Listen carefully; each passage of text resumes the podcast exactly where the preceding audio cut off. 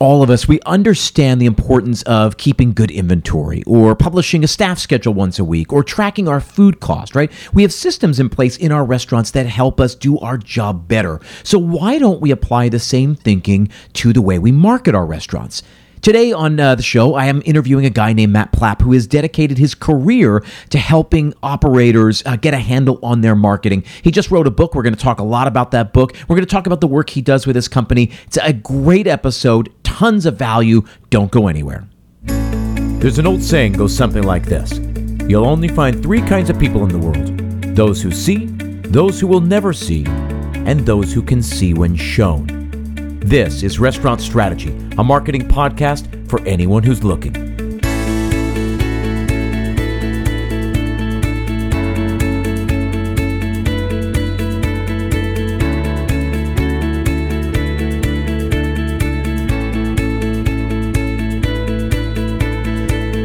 Hey everyone, thanks for tuning in. My name is Chip Klose, and this is Restaurant Strategy a weekly podcast all about helping chefs and operators build more profitable restaurants.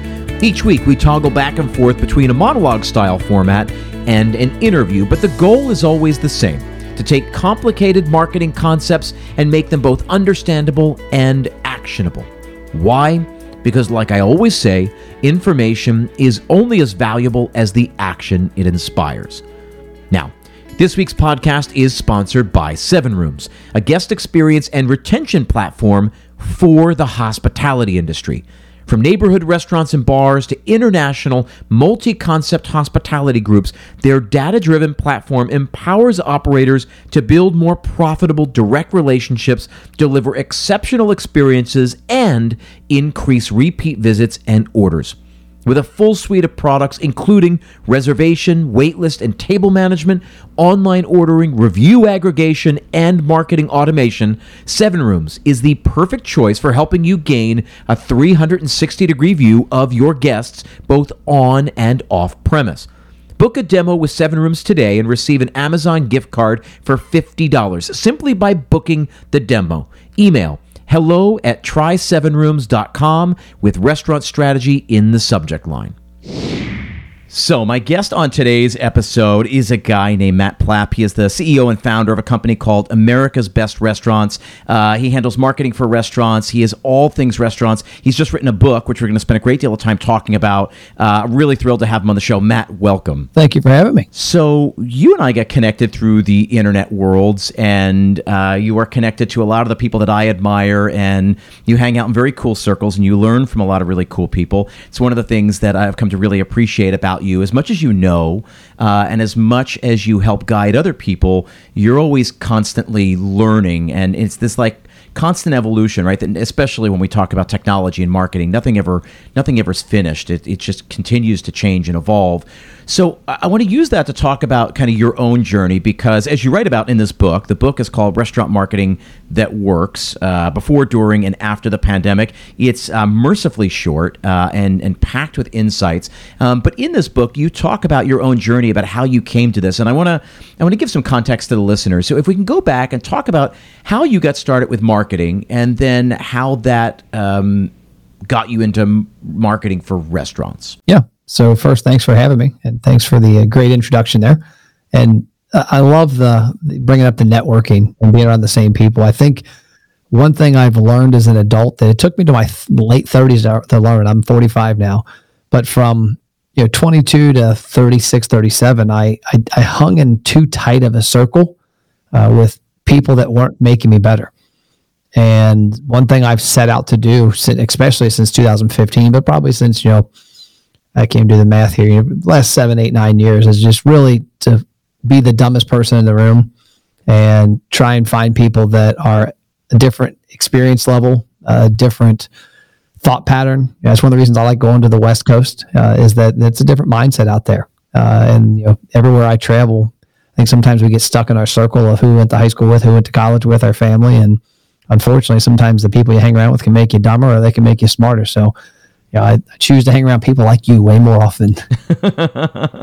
well, you were just uh, last week. You were out in California. You talk about the West Coast, uh, hanging out with uh, Josh Kopel. I just sat on uh, Josh's uh, podcast, and uh, that was a real surreal moment for me because he's somebody I really got really look up to.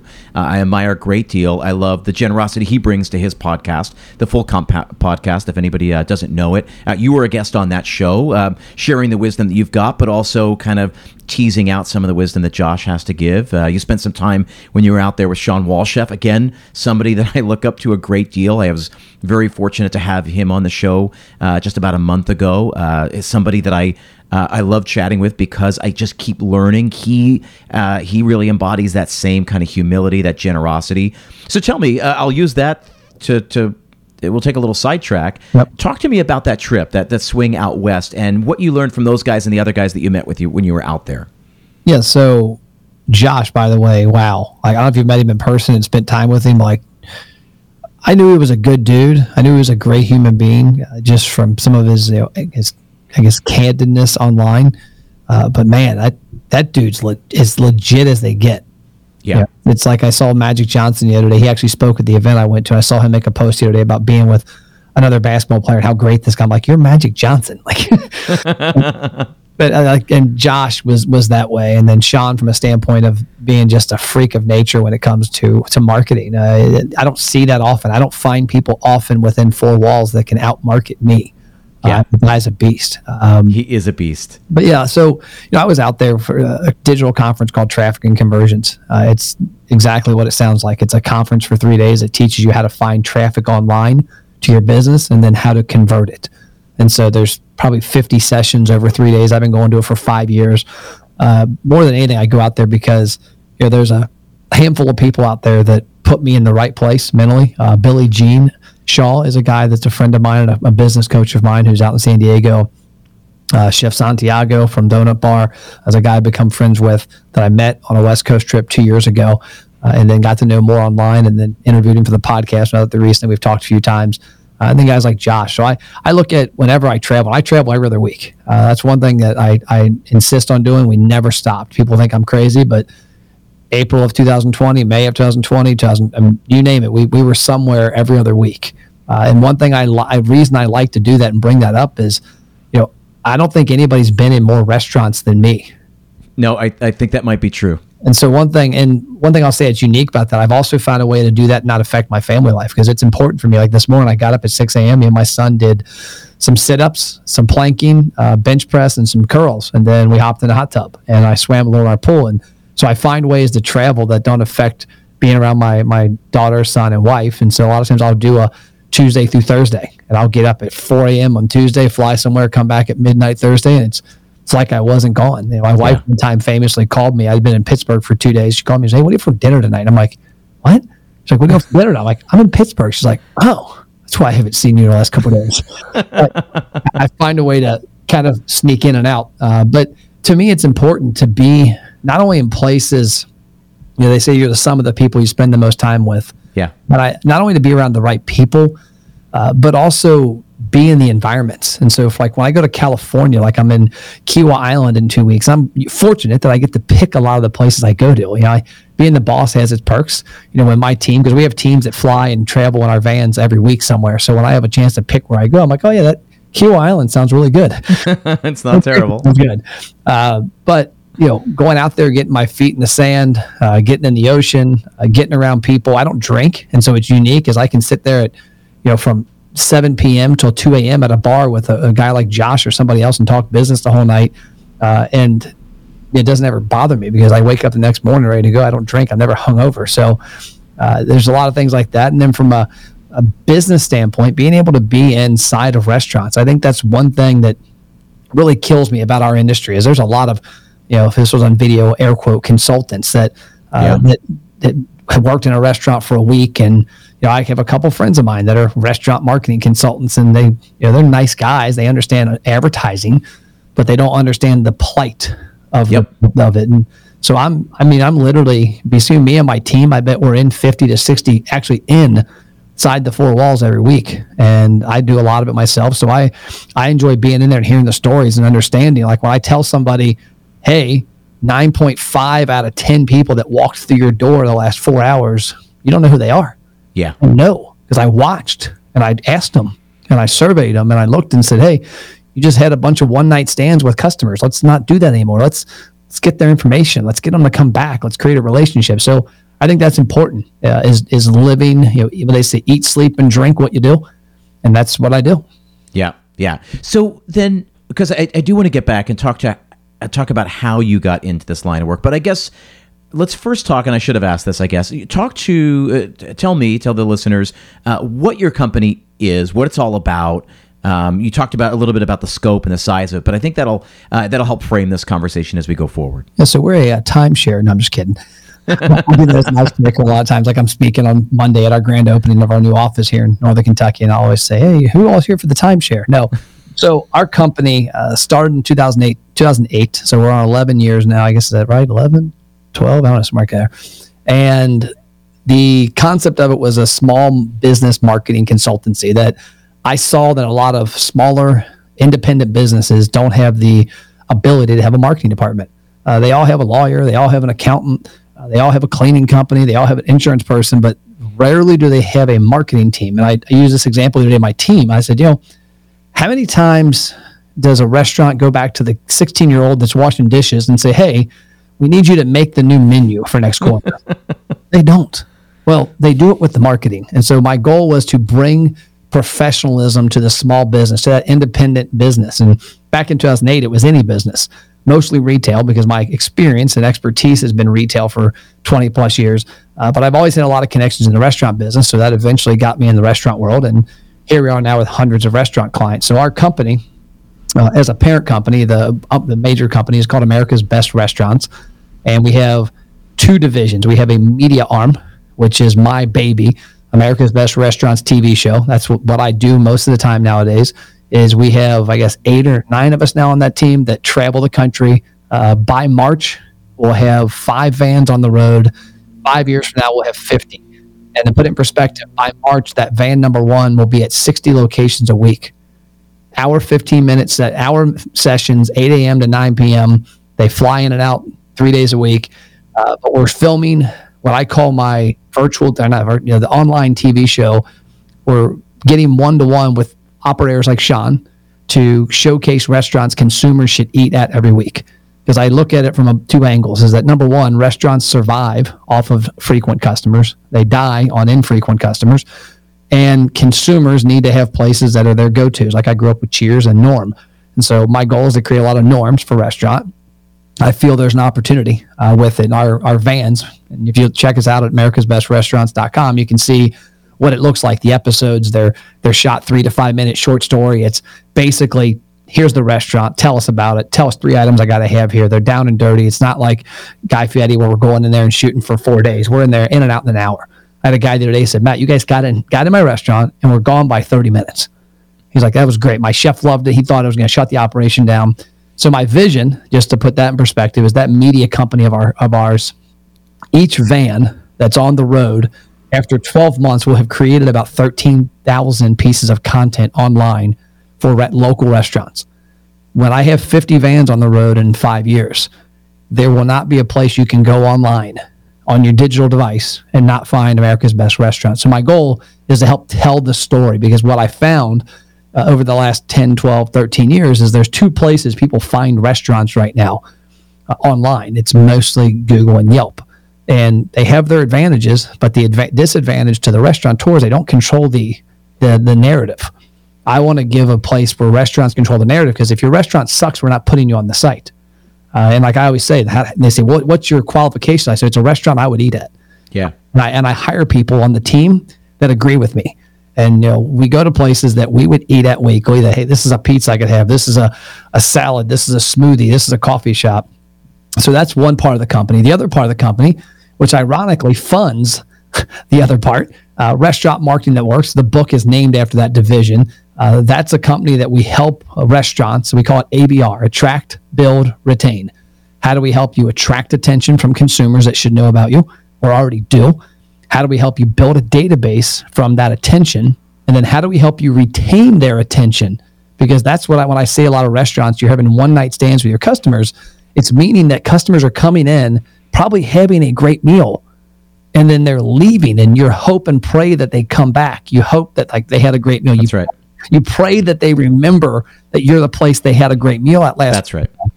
I want to eliminate hope and pray. I call it aim and expect. You should be able to look in your database and go, okay, man, Wednesdays at lunch isn't doing well. What can we do about it? Okay, let's look at our frequent customers. Let's look at men. Those are probably our best opportunity. Let's target men that are frequent customers with a lunch promotion, with a lunch messaging.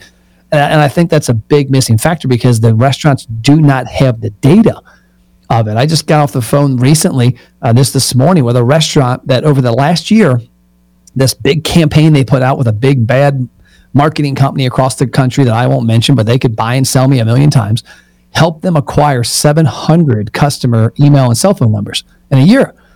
And the guy's like, "So what do you think?" I said, "Well, let's, I won't I won't tell you what I think. Let's just share my screen. Here's 10 restaurants we've worked my company's worked with in the past month that are brand new." And he's looking, he's like, "They're getting 700 in a month." I go, "Exactly." I said, "We're not doing they're not doing that good of a job in their four walls asking the right questions. We'll get that up to a 1000."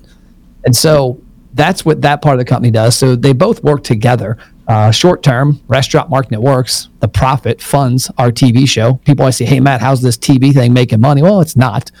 Uh, it's spending a lot of money, but in 24 to 36 months, when we're the the name that everybody knows for restaurants, it'll make a lot of money and we'll be good. So the interesting thing, you just brought up data, and um, I always love when people say this. Oh, there's there's no data. It's all about data. It's all about data.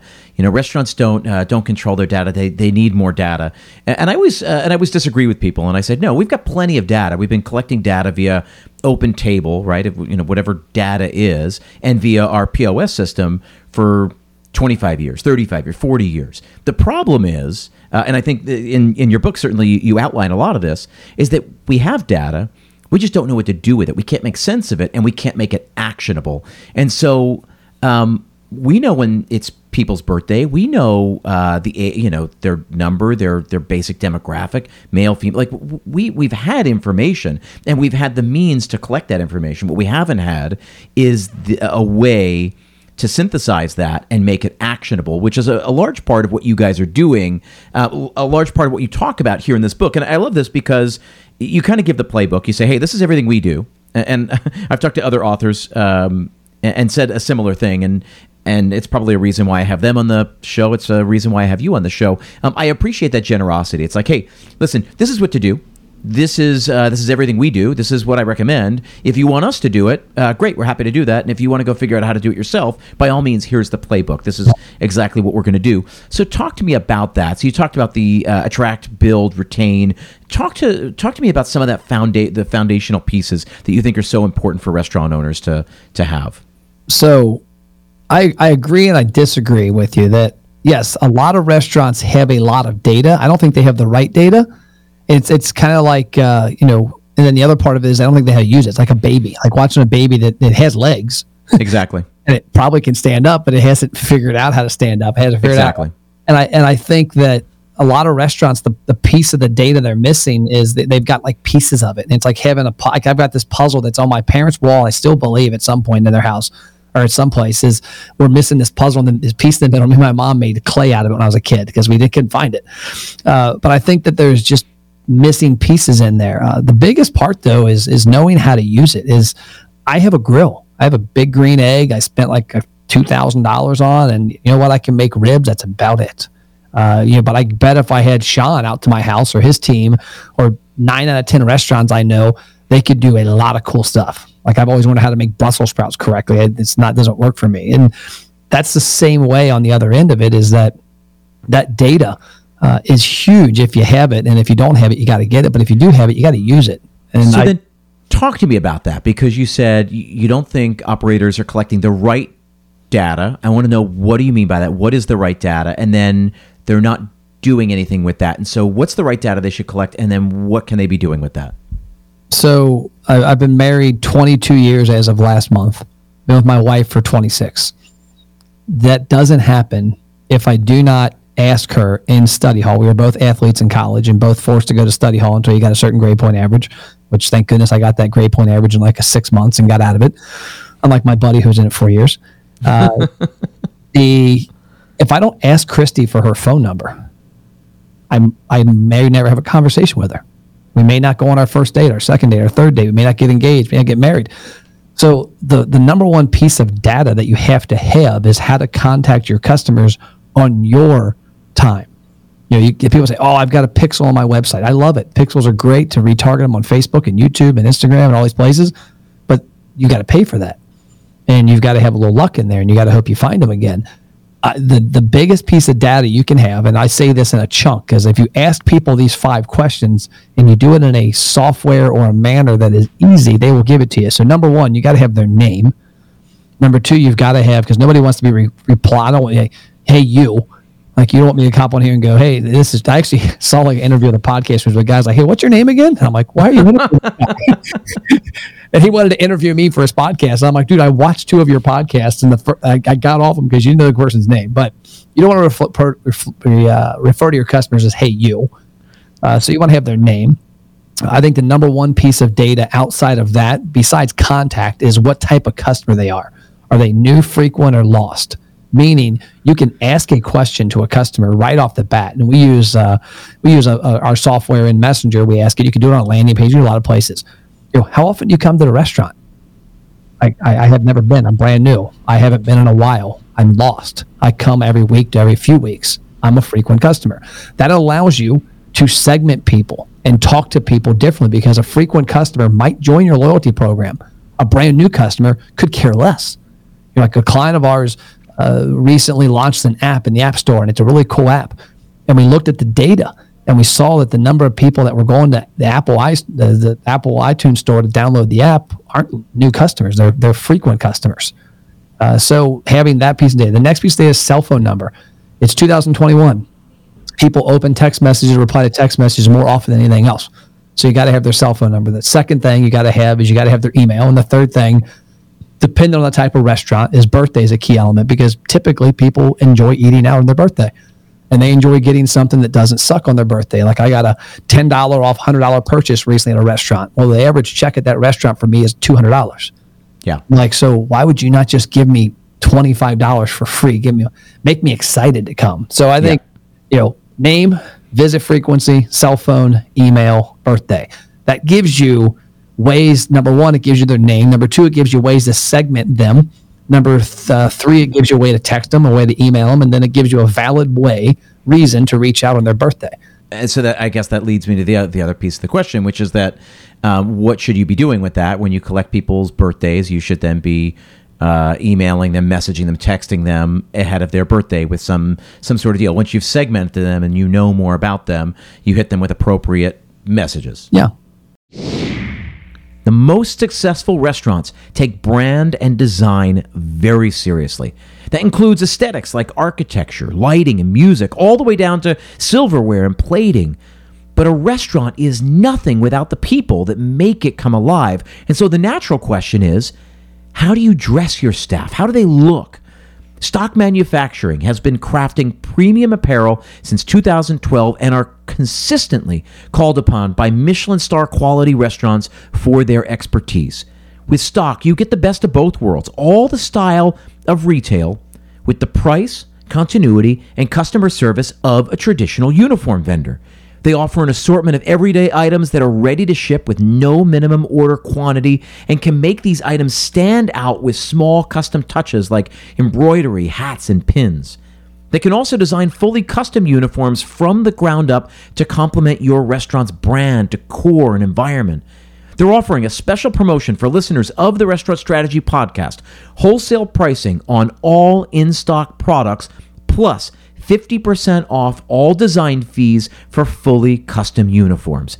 Visit stockmfg.co slash chip to get started. Again, S-T-O-C-K-M-F-G.co slash C-H-I-P. As always, that link is in the show notes. Think about this. So ABR, attract, build, retain. Uh, and it's, it's not a coincidence that attract, build, retain came from America's Best Restaurants. I was looking for an acronym, and we had an acronym we already used, which was called AAR. And I was like, what can I do there to make it? I'm like, oh, ABR, build instead of uh, you know the way we had it in there, but attract, build, retain. And so you, you're trying to attract. All marketing is attracting attention. And I was talking to a restaurant owner the other day about this, and I I've got a coach I use for, I guess you could call it my voice, uh, as far from a standpoint of how I'm perceived and what I talk about. And she's like, man, you got to get more real. She's like, you're not being yourself online. I'm like, what do you mean? She's like, Matt, I've heard conversations with you off a microphone and you're not, you're a little too polished sometimes online and you need to be more like down the dirt. And so I told her about a, because I was telling about a conversation. I, I had this operator that said, hey, you know, uh, we didn't increase our sales based on this, that, and the other. We're talking about stuff. I said, dude, let me ask you a question. If you've got a thousand people that see your brand a hundred times this year, you know, that's a hundred thousand impressions. If those same thousand people see your brand 500 times next year, do you think they're not going to eat your food more often? If you don't, if you honestly think that, you're either A, an idiot, B, have terrible food, or C should be working for somebody instead of running a business. I think at the end of the day, if I like, like I enjoy a place called Hothead Burritos down the street from my house. I enjoy Barleycorns. If I see Barleycorns, buffalo wings, a hundred times this year versus five times last year, I'm going to consume said buffalo wings more often. So it all starts with attraction. Now the key place where people mess up is they get the wrong type of attraction and they lose it. So when I say attract, build, retain. The retain part is I want you to retain their attention. You retain their attention by having the means to communicate with them more often via email and text, but also by not only talking about you. You notice I've been with my wife for 26 years. I've got friends of mine who are crazy narcissistic people that have, were, have been with five wives in the same 26 years. Why? Because they're consumed by themselves. When they go home, if I went home every night the last 26 years and like, hey, Christy, you know what? this morning I crushed it in bench. Uh, podcast my podcast, I was on fire. Uh, this cute blonde at Kroger looked at me. Uh, my car drove fast. If I went home and constantly just Matt, Matt, Matt, Christy would have been Gandhi. Well, yeah, restaurants. That's why people quit opening your emails. Is that number one? You're not able to segment your database, or you're not doing it with your emails. And I'll use email as a text an example.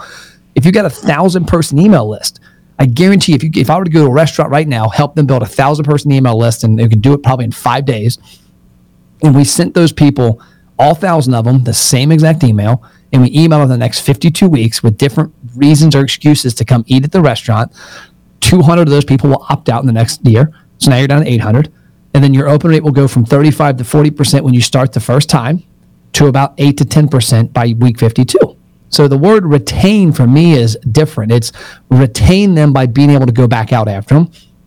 But then also, it's not sucking in my messaging to them in order to keep them open in our email. So, what we do in our business with restaurants and everything I talk about, we practice exactly what we preach. We practice it for our agency, we practice it for restaurants. Is that if you're going to send out a communication, number one, you shouldn't be emailing your entire list every week of the year because nobody needs to hear from you that often. Uh, number two, they don't want to hear about you only.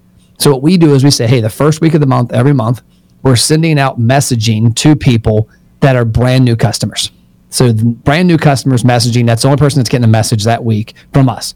The second week, we're going after frequent customers. The third week, lost customers. The fourth week, everybody.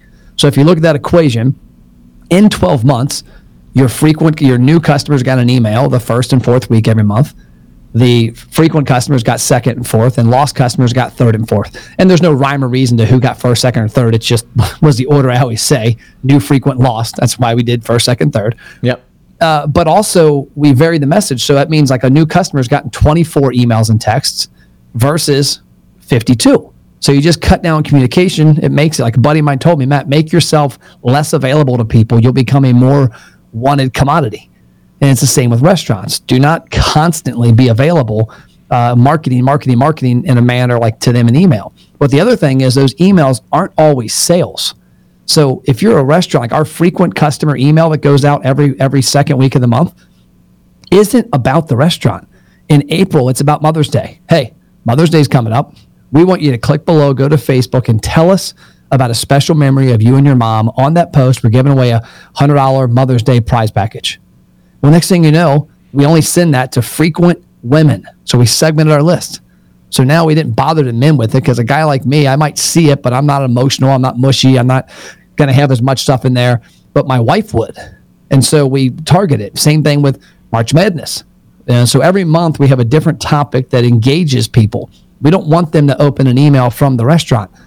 We want them to open an email. They wonder what's in it. And so they open it up and their mind is confused because, hey, this isn't about coming to have dinner at this restaurant. It's to go to Facebook and tell them about who I think is going to win the big game this this month, the Super Bowl. Who's gonna who's who was your like one one we did for a bunch of restaurants that had men, frequent men. It was who's on your who's on your draft board, fantasy draft last month. And so the email for frequent customers every month isn't about the restaurant because yep. a frequent customer. You already know the damn restaurant. You already have your favorite, like me, Barleycorns. I already know what I'm going to get when I go there to eat. I already know the appetizer. I know I'm going to eat for dinner. I don't need to hear about it. I'm not trying anything else. And if I do, get me when I get there with it. Uh, and then maybe do a different thing. So that's the aspect of it. You can't communicate 52 weeks out of the year to your entire database about your food every week. Yeah. That's what happens. That's why you don't retain their attention. You lose their attention because they know it's another stupid email. I got an email today from Barleycorns, a restaurant I just referenced, and ironically, I traded text messages with a guy that I know for the last 20 years who's our ad agency who does the emails. But today I got an email from Barleycorns. It's the same shit I get 52 weeks a year. Yeah. Yeah, it's funny because one of the things that I talk about here on the show, and, and longtime listeners will uh, will recognize this, uh, but I always say, you know, we want the people on our list so that we can sell to them. Yep. Uh, but why do they want to be on the list? And you got to answer that question. It's different for every concept. Uh, it's different for every market, you know. But but why do they want to be on the list? Is it access to you know uh, to, to special products, uh, access to whatever it is, recipes that you you got to answer that, and you can do that in a variety of different ways. Um, sometimes it's just to be a you know a good community member. So what what are other ways? Um, what are some other tactics, other things that you've done to provide value for the list um, that's not selling or not talking about the food? Because I like this line of conversation. There's three things, in my opinion. There's three reasons people want to be on your list. Mm-hmm. From a consumer, like nobody, I, I was on a restaurant's website the other day. I was doing a critique of them for them with the CEO and I go to his website, I go, dude, what was the last time you signed up for a newsletter from a restaurant? Um, never. I'm like, well, I'm on your website. Look at it. It says sign up for our newsletter. Like nobody cares. People yeah. want perks, discounts, freebies. That's number one. They, they want something there. So you got to throw a bone occasionally. I don't care if you're a high end steakhouse. I go to a place down the street from my down the street from where our office and where I live at called Walt's Hitching Post. When me and my wife and kids eat there, it's two fifty to four hundred bucks, like clockwork. We go there four or five times a year because, in my opinion, we usually go there four or five times a year. They're not very good at marketing. From a standpoint, they don't have Matt Plapp's info in a manner they could reach out to me and say, "Hey, bro, can't wait to see you this month." By the way, isn't the steak delicious looking? Like I, I just need something easy. I don't need to be sold to because it's my favorite place to go have a steak or ribs. But the if they maybe once a year did do something, or maybe when I walked in next time said, "Hey, uh, you want a free steak your next visit?" Uh, yeah, because it's a fifty dollars steak. Why the heck wouldn't I? Great. Do me a favor. Scan this code. Answer five questions, and we're going to occasionally communicate with you on stuff that you really like, and you're going to get a free steak every once in a while. Game. Because now all of a sudden I'm going to Walt's 15 times a year instead of four or five and their their incremental profit they just got from that one ask. So number one would be freebies, VIP stuff, cool stuff. Uh, the second one would be a valuable reason to engage. Like they certain brands can get away with it. Like McDonald's, nobody cares from a standpoint of engagement. But Barleycorns down the street, hey, we're having we're having a contest. We want to pick the best father in Northern Kentucky. Go to Facebook and tell us why your dad's a badass. And so, okay, I'm gonna go there. My dad's awesome. Boom. Here's why. Uh, and then contests are we you wouldn't believe it like the simplest thing and we found this out and we've a b c d e f tested everything you can imagine a jar of candy on a bar in an email or a text and say hey chip click below to go to facebook and guess how many mints are in the jar that are on our that's on our bar and you're going to be entered to win a $25 gift card We've got one, we got a bunch of these, but one in particular in Grand Rapids, Michigan. If I told you a one location restaurant, one location restaurant, generic piece of candy on, on in glass, they had a couple thousand Facebook fans, an email list of 847 people, I think was the number. How many people do you think guessed on that Facebook? Like you've seen Facebook posts that get the average post gets two to five people. How many people do you think guessed on the candy contest for a one location restaurant in Grand Rapids, Michigan? I have no idea. How many how many did you get? Throw a number. What's the crazy number you would think? 50. 6200.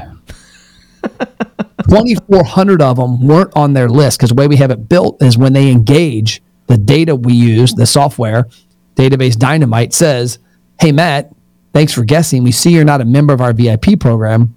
You want something awesome your next visit? Yes.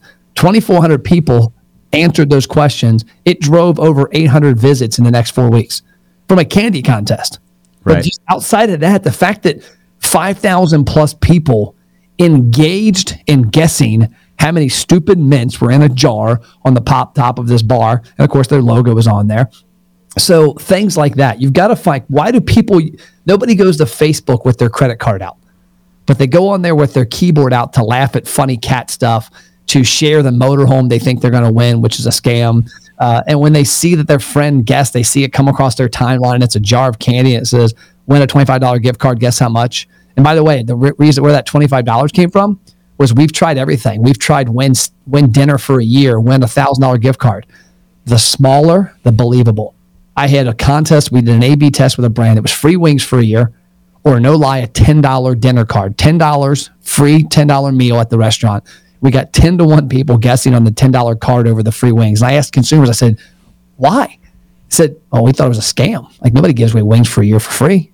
And I'm like, yeah. "So you're willing to guess on a ten dollar item, but not you know wings for a year. So when when you look at somebody, now granted, people are in your list who also hear about what you have. If you have acoustic music night, if you have events happening, if you're doing a, a, a charity fundraiser with the Ryle Raiders, the high school that's in your area, uh, if you've got a new menu. So yeah, there's nothing wrong with doing that stuff occasionally.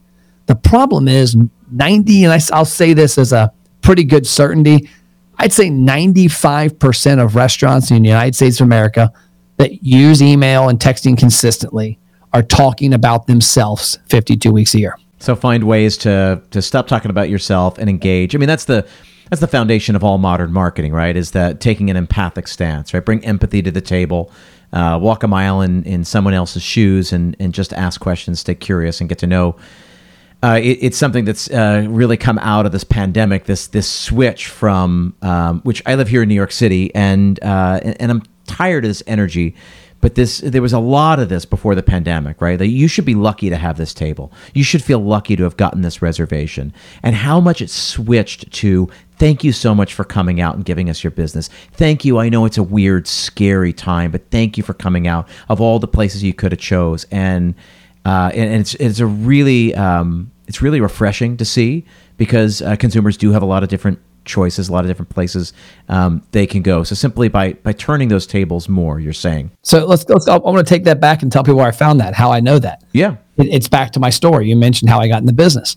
Uh, so in the first chapter of the book, I think it's the, I think it's in there. yeah, the, it's right up at the beginning. My story, chapter one. And the reason I put my story in there is I wanted people to understand that I just wasn't some moron in his mom's basement that came up with a, a way to market restaurants. I mean, I, I try and show people stuff. Uh, like we've got a 9,000 square foot office here. We, we, we're not working on my house. We have a couple, a Mercedes van. We have a, a, a Lamborghini the company uses for marketing. We have, a, we have some stuff that, you know, only happens with success. Well, my success came kind of on accident was I was in radio advertising right out of college.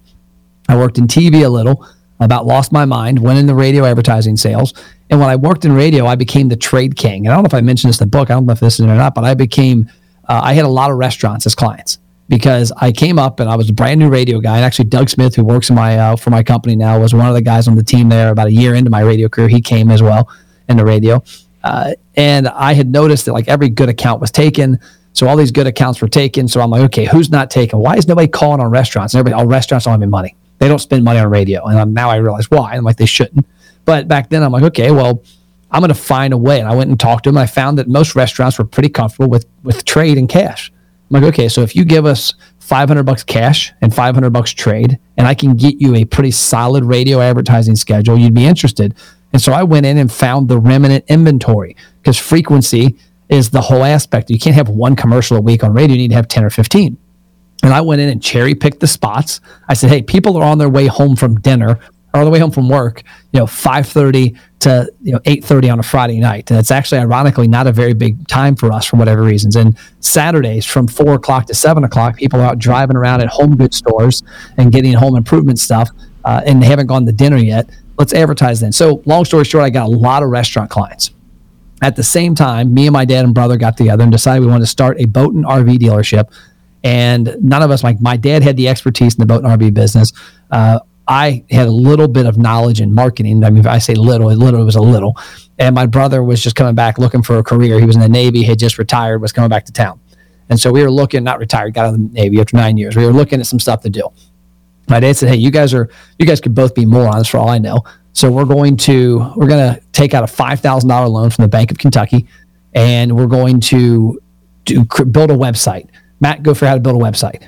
And we're going to advertise the company and we're going to do a consignment. We're going to eventually get a lot. So we did that. Uh, I went to a place called SNS Computer Solutions. Uh, Glenn Warner, he was actually a client of mine in radio, and I bought a book on how to design websites on Adobe PageMill.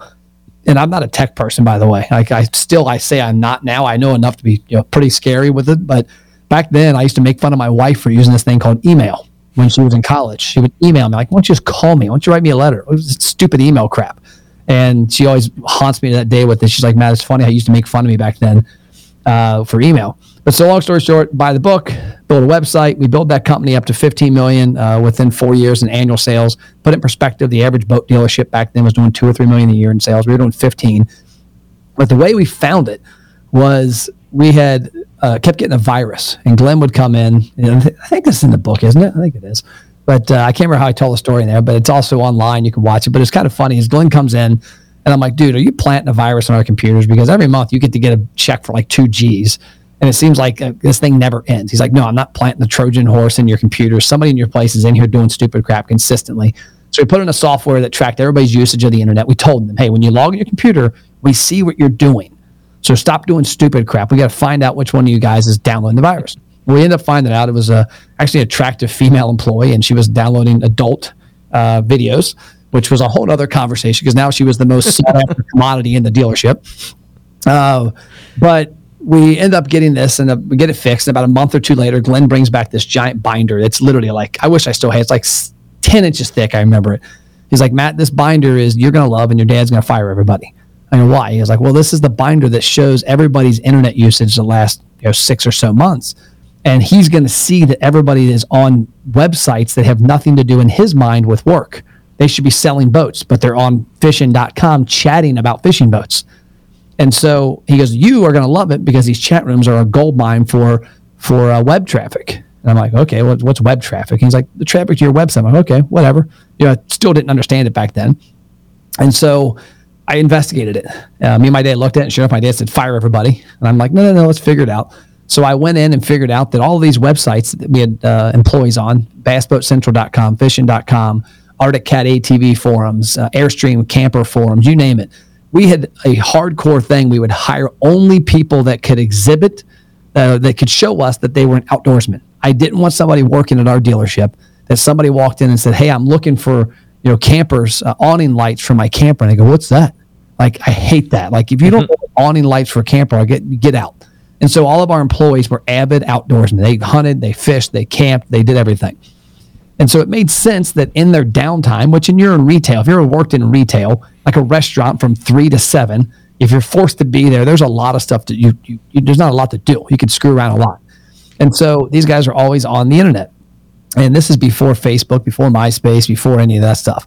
And so I started looking at it. All these chat rooms, for whatever reason, they all had the same exact equation hey, for 500 bucks, you can be an exclusive sponsor of the website. And so I went to all of them and, and figured out a way to sponsor. We are the Yamaha outboard dealer for one. Oh, we have a Mercury one. Okay, we'll be Triton bass boats for here. And the, they all had the same rules. Like basically 500 bucks a year, which was comical to me. 500 bucks a year was pretty freaking cheap. Uh, and you couldn't sell was number one you had to be informative and educational, and you had to agree to have your team come on there and answer questions about problems people were having, like in the bass boat business. Why is my boat not going fast enough? Why is there too much drag? Blah, blah, blah. And then it was also, you had to have a link in your bio. So it had to have like your actual name, link to your website, and your company name. And, and I'm like, okay, cool. So I went to all of our employees and hey, I pull them in one by one. Sean, I got a problem. What? Well, and they they I knew all this, but they didn't have a clue. They'd already forgotten about it. It had been months since they were tracked. I said, you know, uh, I bought a, a, sponsorship on bassboatcentral.com. He's like, oh my God, seriously? I'm on there every day. I'm like, you are? I didn't know that. He's like, yeah. well, hey, maybe you can help me. What? It's like, well, we're, we're the exclusive sponsor of Triton Bass Boats. And under that agreement, we have to agree to have somebody on there every hour answering questions about bass boat performance in the Triton board. I can do that. I, am I'm hardcore this. I'm like, cool, you do it. Well, I didn't know what I was doing. I thought it was just advertising our name. I'm like looking for awareness, name awareness, name awareness. Well, what it ended up doing was we had 17 or so employees every day. Like Bass Boat Central, to put it in perspective, this is back then, this is back in like 03, had 22,000 daily active bass boat owners on the forum. And I'm looking, there's no dealers. It was all manufactured. I was the first dealer to sponsor the site. Yeah. And so, long story short, about four or five months later, we're at a Yamaha dealer meeting. We were the number three dealership in, for Yamaha in the United States. We crossed a lot of boundaries we weren't supposed to. We did some gray area stuff, but they liked us. And Ben Jarrett walks over to me and goes, Hey, Matt, I need your help with something. Yeah, he goes, goes to his computer and no lie, he types in, you know, Google, google.com. I'm like, What is that? Because I didn't know what it was. And he's like, This is a search. Like, okay, okay. It's like AOL. Yeah, yeah. Cool. So he's like, types in Plapp's, uh, types in Yamaha four stroke motors and Plapp's Pro Outdoors comes up number one, Yamaha number two. I'm like, I didn't do that, bro. He's like, Yeah, you did. I'm like, No, I did. He's like, You're not in trouble. I'm like, Okay, I probably did it. And so at that point, he's like, "Hey, can you? Would you mind? Because I was on an educational board for the Yamaha dealers. We had a top twenty dealers. They called it the Symposium Twenty that we'd get together quarterly and give you know best practices to other dealers to help bring the industry up. You know, all tides rise. And so uh, I went back and figured out what SEO was, and realized that you know, Glenn, the website guy's like Matt. You realize the thousands of pieces of organic content you have out there that are driving traffic? Well, that was the start of social media for the most part so fast forward to 2008. Well, we were getting out of the business. My dad hated it. I hated having 40 employees. My brother didn't really care for it much. Uh, and I had gotten so much uh, exposure in the business courier, the Cincinnati Enquirer. I was on the cover of Boat and Motor Dealer. We were everybody knew we knew what we were doing with digital, and so that got me to where we started the company, the marketing firm. Well, the reason I bring all that up is that I was able to know that because I knew our customers. And I was able to grow the business through all those times, grow our email list and grow our text list. We had a text list back then. We texted people one off back in the early days. I didn't know what the hell I was doing, uh, but we did it. We did email. We, we segment. We used a program called Act. I don't know if you remember Act or not. It was a B2B sales tool. I used it in radio in the 1990s and early 2000s. We used it at the boat dealership.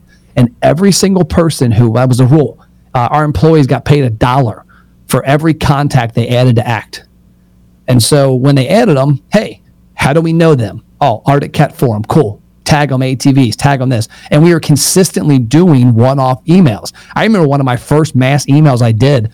We signed on with a company called Power Sports Network, got bought by uh, Boat and RV Trader eventually.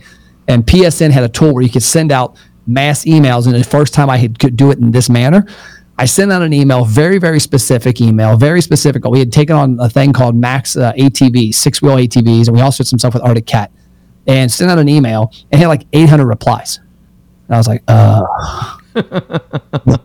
I, I spent like three days answering these emails because people replied. It was it was new, but I say all that to talk about that. There's a power in data.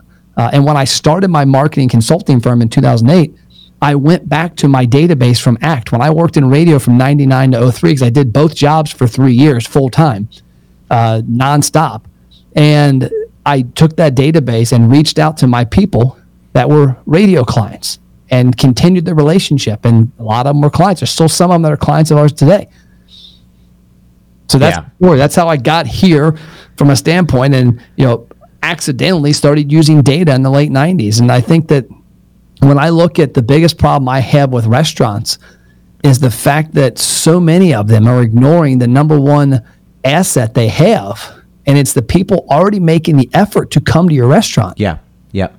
And there's and there's two big things with data. Is number one, you can use data to get people to come back, and the number two, you can use that data to tell Facebook and Google, hey, here's 500 people who eat at my restaurant all the time.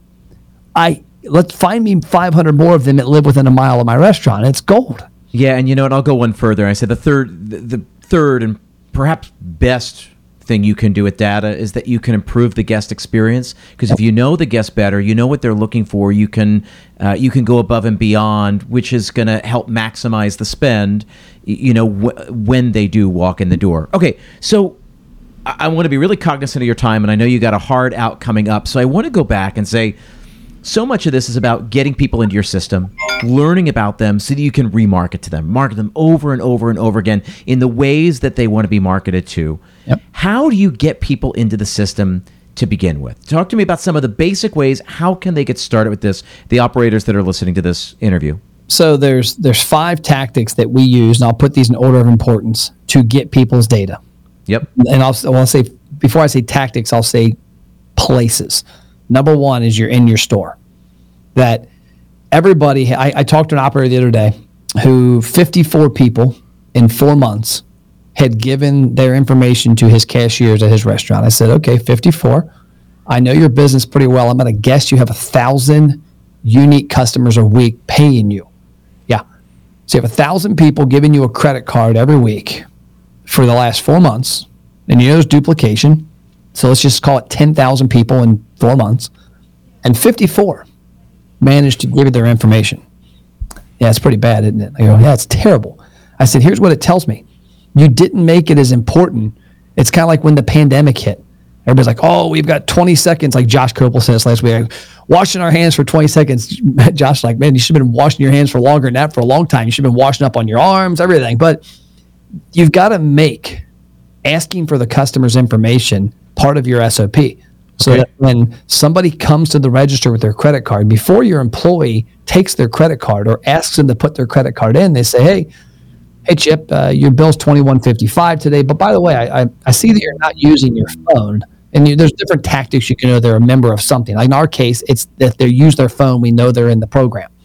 Hey, I see you're not using your phone. Are you a member of our VIP program? No, I'm not.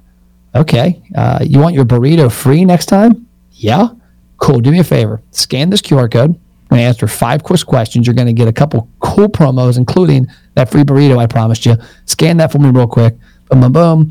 Cool. Go ahead and put your credit card in pay. If you make it part of the process, you got to wash your hands. You go to the bathroom. You got to put gloves on when you p- pick up food. You got to get their credit. Make it part of the process.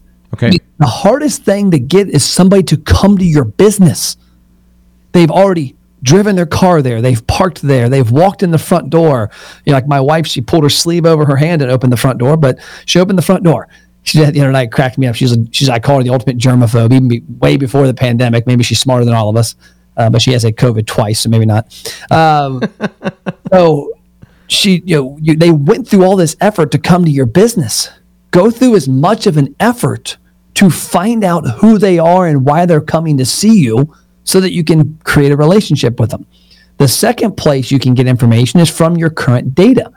Uh, I talked to a restaurant recently that when the pandemic hit, they st- went to online ordering, like a lot of places did. And you, you pick it up, you order it, you come in, you grab it, you leave. They have 17,000 people, unique people that have used their online ordering for their five locations since March of 2020. They've yet to email or text them. Yeah. Matt, we're scared. What do you mean?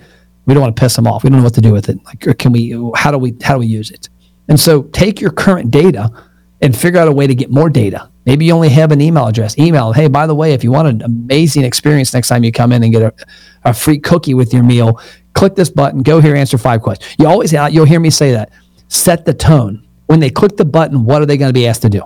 If I say click the button, go answer five quick questions, 20 seconds, you can opt out at any time. We're going to give you XYZ. Do that, they'll do it. The third place uh, to get data is your website. People are visiting websites. They're on your website for a reason. Just like they came to your store, they took the effort to find your website. Have an intrusive pop up that comes up and says something really sexy free cake. Who doesn't love free cake and a kid with a giant slice of cake from your restaurant?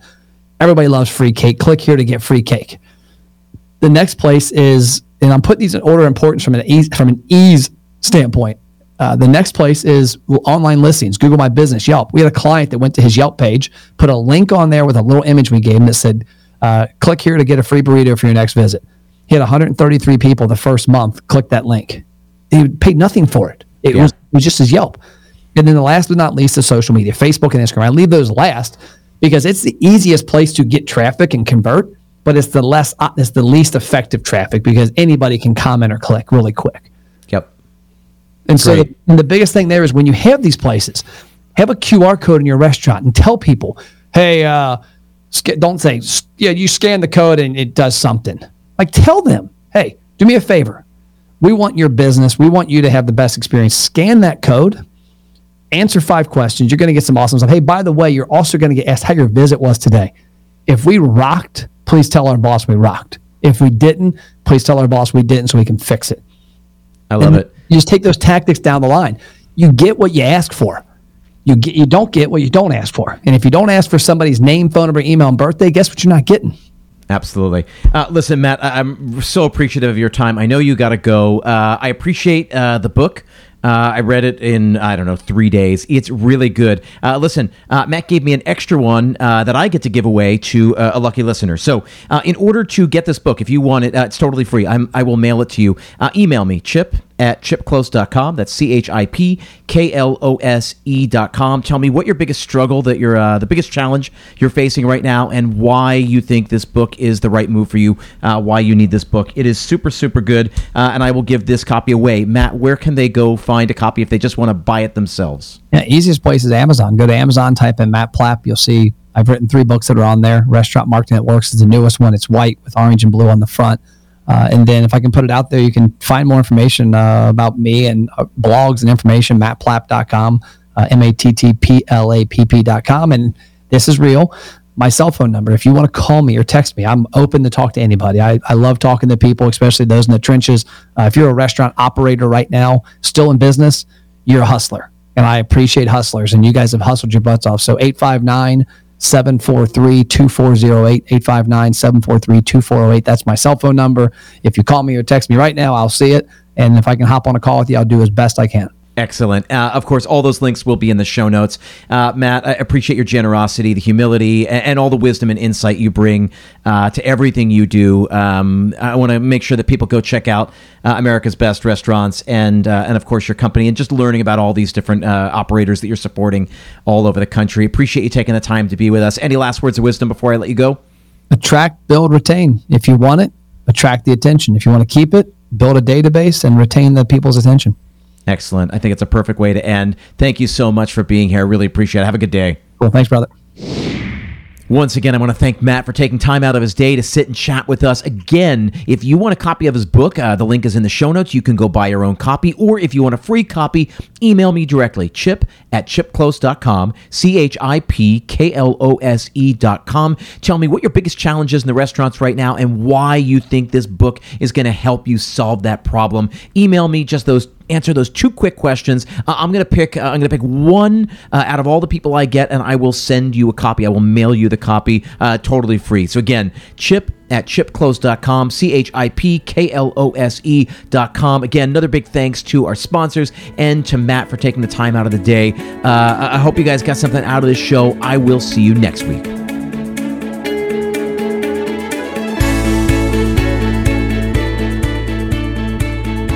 Restaurant Strategy is made possible by the generous support of our sponsors as well as our Patreon supporters. A special shout out to all of our gold and platinum members Ty Hames, Bob and Kate Carpenter, Scott Middleton, Chuck and Denise Klose, Stephen and Ann Fagan, Mario D'Amatos, and Christopher Tana. If you want to become a supporter, please go visit patreon.com slash restaurant strategy. Again, the link is in the show notes.